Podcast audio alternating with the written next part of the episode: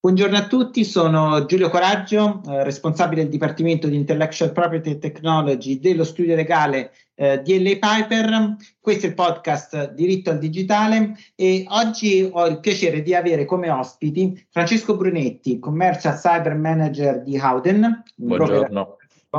Eh, tra i più grandi al mondo, Marco Castaldo e Marco Ramilli, che sono rispettivamente consigliere delegato e CEO di Yoroi, una delle uh, aziende uh, più famose in Italia nel uh, mercato della cyber security. Oggi vi parliamo di una soluzione che è il risultato delle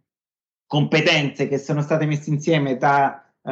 Yoroi, Auden con il supporto di, di Le Piper, però prima di parlare di questa soluzione, io parlerei un po' dello scenario attuale del uh, mondo uh, del, uh, del, rischio cyber. Nelle ultime settimane abbiamo visto che sulla stampa si è parlato tanto di attacchi al, non solo alla pubblica amministrazione, ma anche aziende private. E chi può essere più nella posizione di discutere dell'attuale situazione che Marco Ramilli? Marco, ci dici un po' dove siamo e uh, qual è la situazione, uh, le dimensioni del rischio e se le aziende sono, sono preparate a, re- a, reagire? Beh, innanzitutto Giulio, permettimi di ringraziarti per, eh, per questa ospitalità e per eh, insomma, la partnership che abbiamo appena realizzato, che penso sia essere un'ottima opportunità Uh, sia per i nostri clienti, per i nostri prospect e per tutto il digitale in generale. Ehm, la, la grande, il grande cambiamento che c'è stato negli ultimi mesi è stato ovviamente guidato eh, dagli attacchi che ci sono stati e dalla guerra eh, che, abbiamo, che, abbiamo, visto eh, molto vicino a noi in Europa. Questo, questo, scenario è cambiato radicalmente appunto a causa di questi avvenimenti e ha scatenato due grandi macro aree. La prima è la numerosità.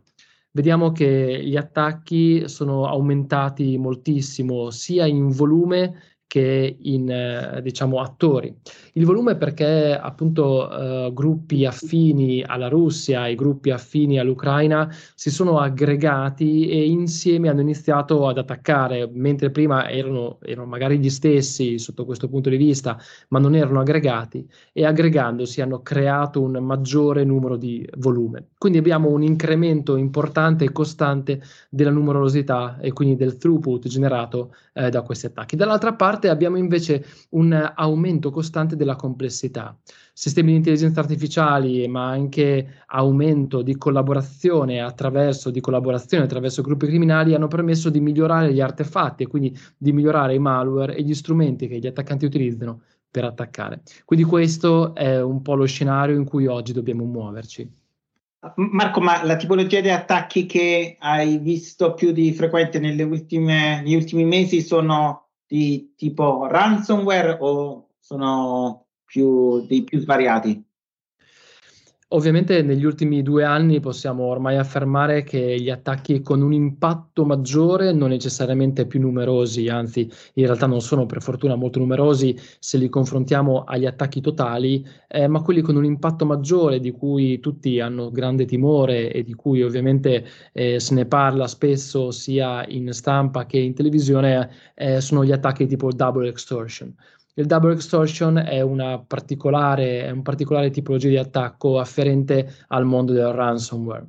Eh, una delle ultime eh, novità, tuttavia, è che queste eh, tipologie di attacco, questi attaccanti, questi treat actor, stanno cambiando un po' le loro sembianze, quindi stanno passando da una tipologia di double o tri- triple extortion ad una tipologia di wiper. Il wiper è un oggetto che in realtà non ha come obiettivo quello di eh, chiedere un riscatto per poi eh, ritornare indietro, ridare indietro i file cifrati, ma proprio l'obiettivo di distruzione, quindi di distruggere letteralmente il, il sistema. Magari potrebbe nascere spontanea la domanda, ma che cosa ci guadagna l'attaccante se distruggo il file? Beh, tenete in considerazione che l- la cifratura del file e il riscatto sul file era uno dei quattro livelli di eh, ransom e quindi di richiesta di riscatto. Oggi questo livello di richiesta di riscatto è ampiamente, o comunque se non proprio ampiamente, eh, diciamo significativamente eh, addomesticato eh, da delle tecnologie moderne che riescono in qualche modo a ripristinare dati eh, afferenti a backup o a cloni di sistema. Quindi gli attaccanti quello che fanno di fatto oggi si appoggiano ai tre ultimi livelli di estorsione rimasti e il primo invece per far vedere che non scherzano e per, non fare, e per far vedere che sono eh, molto pronti a qualsiasi cosa utilizzano attacchi tipo GeoWiper. E in quel caso impattano anche, immagino, le copie di backup e quindi non si ha più la possibilità di ripristinare i dati. Quindi pensiamo, non lo so, qualora colpisse una banca, pensate che di eh, ci sarebbe il caso in cui si, per, si, potrebbero perdere i dati dei correntisti per assurdo o anche dati operativi eh, fondamentali, no? Sì, diciamo che eh, oggigiorno le grandi organizzazioni o le organizzazioni un po' strutturate con una maturità eh, sulla cyber security, eh, chiamiamola media, eh, sono dotati di eh, tipologie di strumenti difensivi come per esempio backup offline che tendono a mitigare questa, questa, problematica. Però ovviamente non tutte ce le hanno e là dove non ci sono queste tipologie di mitigazioni, ovviamente vi è la possibilità che un attaccante nella distruzione impatti anche i backup. Assolutamente, anche se si riescono a ripristinare i dati, c'è il rischio che questi dati poi siano uh, venduti Uh, sul, um, su, sui siti uh, criminali e certamente c'è un danno, rischio di danno reputazionale. Esatto. Questo, questo, per esempio è esattamente la double extortion e quindi è esattamente uno dei il secondo e poi di conseguenza il terzo livello di riscatto che sono comunque attività oggi molto frequenti. Assolutamente. Purtroppo questo uh, succede anche a distanza di, di, tempo, mediamente a distanza di otto mesi dall'ingresso del cybercriminale nel, uh, nei sistemi della vittima eh, viene scoperto il, l'attacco, eh, però eh, abbiamo riscontrato casi in cui anche a distanza di svariati anni i dati improvvisamente compaiono sul dark web. Uh, Francesco, abbiamo fatto uno scenario uh, tragico del rischio cyber. Qual è lo scenario invece delle polizze assicurative uh, cyber? addirittura prima di Natale c'era una delle principali compagnie assicurative al mondo che, uh, il cui CEO ha dichiarato che il rischio cyber, a suo giudizio, prima o poi non sarà assicurabile. Ecco, ci fai un po' un quadro? Sì, ti confermo Giulio che grazie innanzitutto della, della possibilità di partecipare a questo webinar, a questo, a questo podcast. E ti confermo sostanzialmente tutto ciò che ha appena detto Marco Ramilli in ambito di gestione operativa del rischio. Tutto ciò ha una ripercussione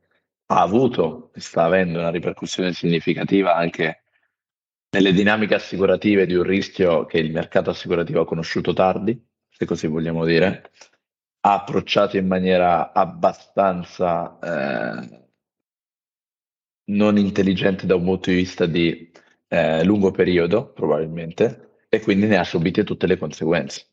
Consideriamo che oggi stiamo parlando di un mercato assicurativo eh, molto noto, sicuramente, eh, proprio perché tutto ciò che ha detto Marco Ramigliese ha portato a delle fortissime perdite finanziarie per le società che hanno subito chiesto ai loro partner broker, ai loro intermediari assicurativi di fornirgli coperture per coprire questo genere di rischi. Un mercato assicurativo noto ma ancora molto giovane.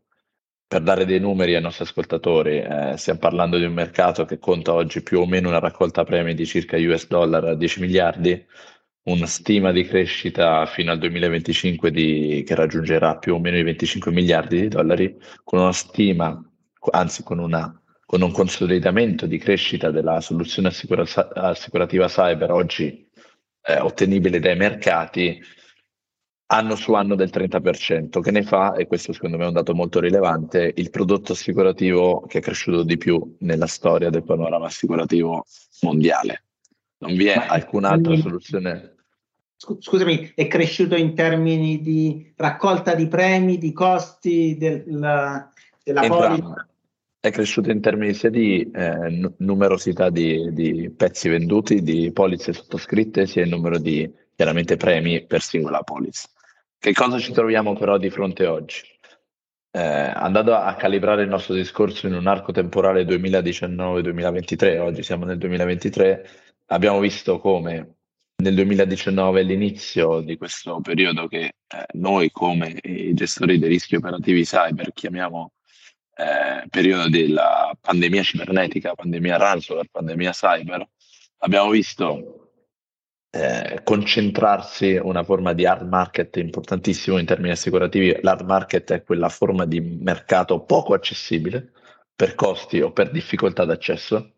e portare gli assicuratori molti a uscire dal rischio, quindi a, no, a non voler più sottoscrivere polizze cyber, altri a limitare fortemente le capacità, quindi introdurre delle esclusioni di copertura, dei sottolimiti di indennizzo e delle franchigie, quindi quella parte di danno che l'assicurato, la società, si tiene in casa e quindi non, eh, per la quale non otterrà indennizzo molto più elevate rispetto a prima.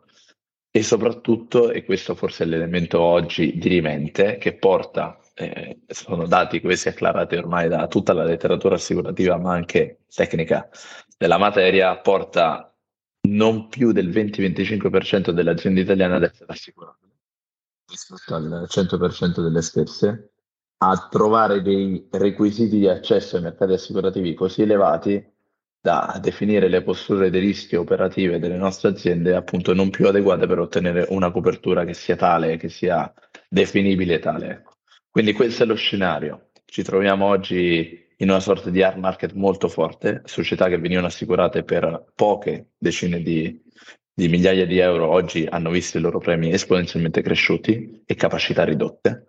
franchigie aumentate e necessariamente l'inizio e questo forse è stato uno degli elementi, forse doveva essere iniziato prima, eh, però sicuramente eh, che sia arrivato prima o dopo è un elemento positivo, l'inizio di un percorso virtuoso, altrimenti non è più possibile parlare di pricing della polizza.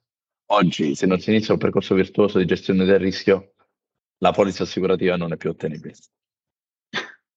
Quindi anche qualora l'azienda volesse eh, coprire il rischio cyber a meno che non si è messa in regola o ha, fatto, ha ridotto il proprio rischio interno, eh, non troverà una compagnia assicurativa che vorrà assicurarla. Ecco, come si inserisce questo contesto anche da un punto di vista regolatorio? Eh, abbiamo non solo il GDPR con le sanzioni elevate eh, che eh, sono sempre state aumentando negli ultimi anni, ma abbiamo anche un contesto di nuova normativa in materia di cyber security. Eh, di recente è stata approvata la eh, direttiva NIS2, è stato approvato il regolamento DORA. Eh, queste normative si aggiungono alle normative sul perimetro di sicurezza cibernetica che sono eh, già in vigore e quindi da un punto di vista eh, regolatorio le possibili sanzioni le, sono elevate. A questo si aggiunga la maggiore portata della class action sia italiana che di altre eh, giuri, eh, giurisdizioni e anche le azioni singole che vengono sempre più eh, finanziate eh, da anche Ehm, da questi fondi uh, per um, quale conseguenza di una semplice notifica di un uh, data breach. Questo scenario come si inserisce nelle operazioni di M&A? Abbiamo il famoso caso di, ehm, eh, di Yahoo che eh, do, dopo essere stata che nella fase tra il signing e il closing era stato scoperto il data breach elevato che ha portato apparentemente a uno sconto sul prezzo di acquisto da parte di Verizon addirittura di un miliardo eh, di dollari, ma eh, Marco Castaldo ci eh, fai un po' un quadro della situazione italiana, forse anche con Marco eh, Ramilli, date le, la vostra, il vostro punto di vista. Sì, grazie Giulio. Intanto voglio dire, diciamo, questa partnership dire, ha avuto vita facile perché a tutte e tre le società era molto chiaro un elemento, e cioè qui si parla di rischi patrimoniali, non di tecnologia o di competenze legali o assicurative. Quindi qua stiamo parlando di rischi patrimoniali. Come gestire un rischio patrimoniale? L'operazione di M&A diciamo, è chiaramente il primo rischio perché io acquirente sto comprando una società, le ho assegnato un valore che è un valore che per me è congruo perché sto ragionando sullo sviluppo, su come la integro nella mia, su come ne faccio un uso successivo, copro quel valore con le, le due diligence tradizionali che mi assicurano che i dati su cui ho valutato quella società sono reali e che non ci sono conflitti che eh, a me non sono apparsi potenziali con, con eh, fornitori, con dipendenti, eccetera, eccetera, e poi dimentico di coprirmi un rischio che oggi mappiamo in un modo così elevato come il rischio cyber, se consideriamo che gli, asset intangibili, che sono il territorio, il campo da gioco della, del criminale informatico, oggi posso, arrivano a rappresentare fino al 90% del valore di un'azienda,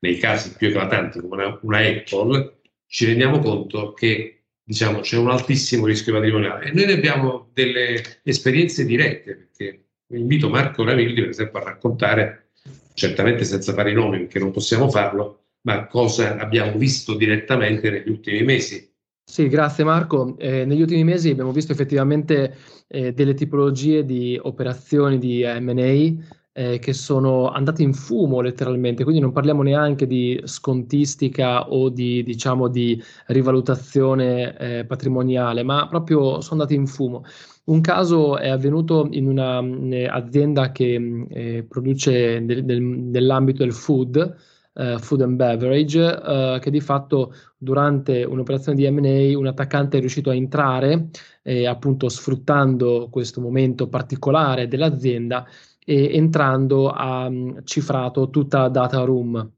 Ehm, cifra, ha cifrato la data room e non necessariamente ha colpito eh, la, diciamo, l'in, l'intera rete aziendale, ma a quel punto l'acquirente eh, non, non, ne ha più voluto sapere perché ha detto caspita se è riuscito ad arrivare alla data room significa che è a conoscenza che c'è un'operazione in corso, significa che è a conoscenza magari di informazioni che neanche noi acquirente possiamo sapere, eh, perché se è arrivato fino lì probabilmente riesce ad arrivare anche la sorgente della produzione di quei, eh, di quei documenti, è riuscito ad arrivare ai documenti e li ha addirittura cifrati e ci sta chiedendo riscatto ad entrambi. Ecco, questo è troppo e quindi hanno chiuso. Eh, ecco, è evidente che era già immagino, questa è una nota personale, non necessariamente veritiera, però immagino che magari non fossero così convinti, probabilmente, però questa, azione ha fatto, diciamo, pendere l'ago più sul, sulla chiusura totale eh, da parte dell'acquirente. Un altro, in un altro contesto, invece,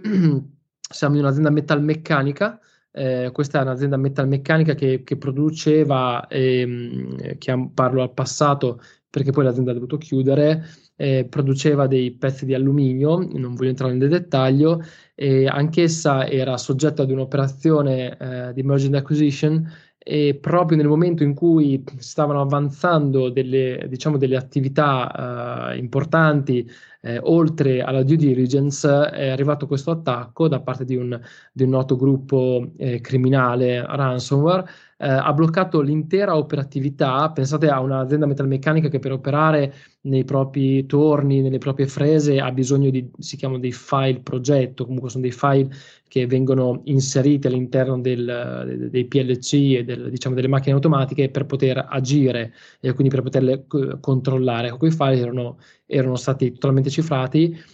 all'interno di quei file c'era il know-how e quindi si sapeva come le macchine automatiche dovevano tagliare piuttosto che bucare, piuttosto che fresare e a quel punto non avevano più niente. L'acquirente è stato, eh, diciamo, prima della, della, della lettera della, della, binding offer, è riuscito a eh, uscirne e il povero imprenditore è rimasto con niente, né con la vendita e neanche con l'azienda funzionante. Da lì a poco ha dovuto sfortunatamente chiudere. Marco, in qualche modo questi esempi che hai menzionato tu sono dal lato dell'acquirente esempi fortunati perché il rischio è che il trade actor entri nei sistemi e lanci run, l'attacco eh, quando il closing è già avvenuto. E dal punto di vista legale la due diligence molto spesso è una due diligence puramente privacy eh, e quindi non copre il rischio cyber ed è puramente documentale, quindi non va a verificare in concreto il rischio uh, cyber. Su questo si inserisce la soluzione che uh, con voi abbiamo cercato di mettere a punto, che abbiamo chiamata M&A Cyber Risk Management Solution, che è un po' il risultato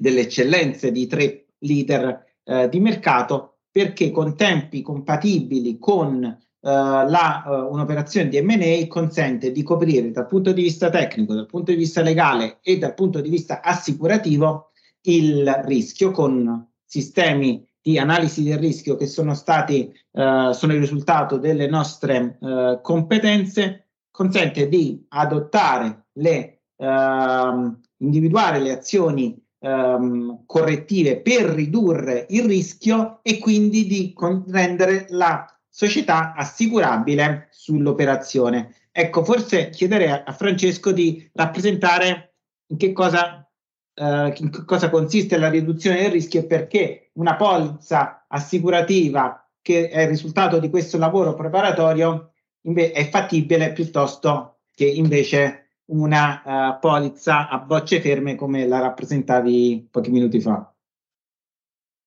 È fattibile per due ragioni, eh, sarò molto molto breve. Innanzitutto, eh, una postura di rischio adeguata per il mercato può essere valutata solamente se vi è stato un assessment, che può essere un assessment più o meno verticale, più o meno complesso, in base poi anche alla qualità dell'assicuratore che vuole essere preso in considerazione per assicurare quel dato rischio. Nessun, nessun assicuratore vorrà mai assicurare un rischio che non conosce ed è per questo che la granularità delle informazioni nel corso degli ultimi 3, 4, 5 anni è aumentata notevolmente. Questo è l'assunto da cui partiamo e quindi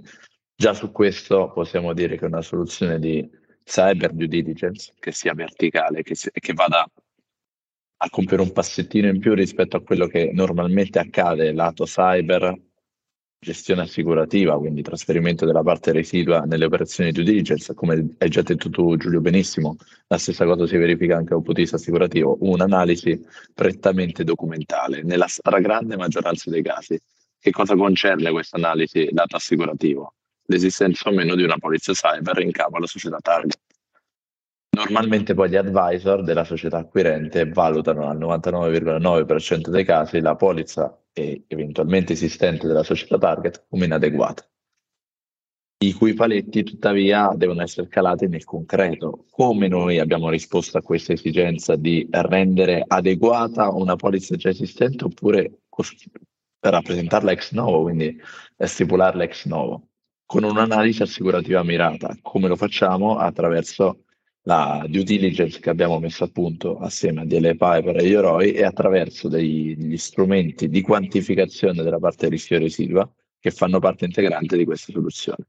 E quindi così facendo noi riusciamo a dire ah, la postura di rischio cyber della società target è tale per cui allo stato dell'arte attuale, nel momento in cui viene fatta la due diligence, posso sottoscrivere una polizza con tutti i crismi che vedremo. B, qualora ci sia una, già una polizza in essere, quella polizza può essere realmente adeguata oppure no a coprire anche la parte di rischio residuo, come già hai detto tu, che potrebbe essere un breach già verificatasi, quindi una, una intromissione da parte di un trade actor già verificatasi, ma i cui effetti emergono dopo la fase di closing, con un danno reputazionale molto importante in capo all'acquirente. Aggiungo solamente un'ultima postilla. Tutto questo ci aiuta anche a intervenire nella famosissima, ormai ben conosciuta da parte di tutti i nostri ascoltatori, polizza, warranty, indemnity che nella maggioranza dei casi interviene nelle operazioni di M&A. Come questa soluzione può intervenire? Beh, andando a modificare quella esclusione di copertura quasi sempre presente nelle operazioni warranty indemnity, nelle polizze assicurative delle operazioni eh, M&A, che è un'esclusione cyber tombale.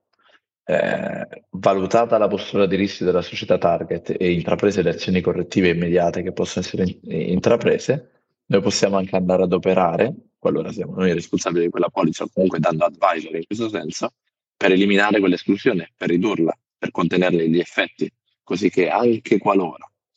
non si voglia divenire una, alla sottoscrizione una polizza specifica sulla società target e quindi coprendo gli eventuali breach accaduti, possiamo operare su quella, su quella parte di rischio residua coperta dalla WNI che tutti conoscono.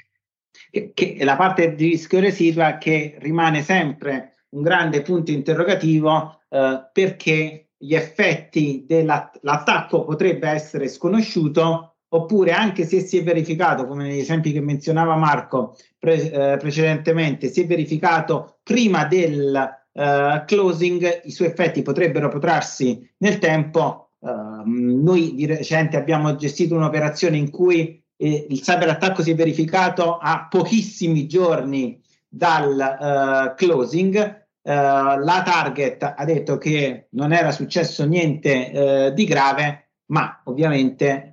l'acquirente non riesce a avere una quantificazione del rischio, può mettere tutte le indemnity clause nel contratto, ma andare a recuperare i soldi dal venditore effettivamente oneroso. Quindi questa soluzione in qualche modo va a coprire una debolezza eh, in operazioni di M&A che eh, stanno eh, riprendendo, eh, si stanno riprendendo sempre più in un, questo contesto. Io eh, direi che eh, abbiamo dato qualche indicazione su quello che sta accadendo, ne parleremo in maggiore dettaglio in un evento che terremo il 7 marzo e Um, ringrazio i due Marco e ringrazio Francesco per la disponibilità. Siamo tutti entusiasti di questo progetto e vi saluto e alla prossima.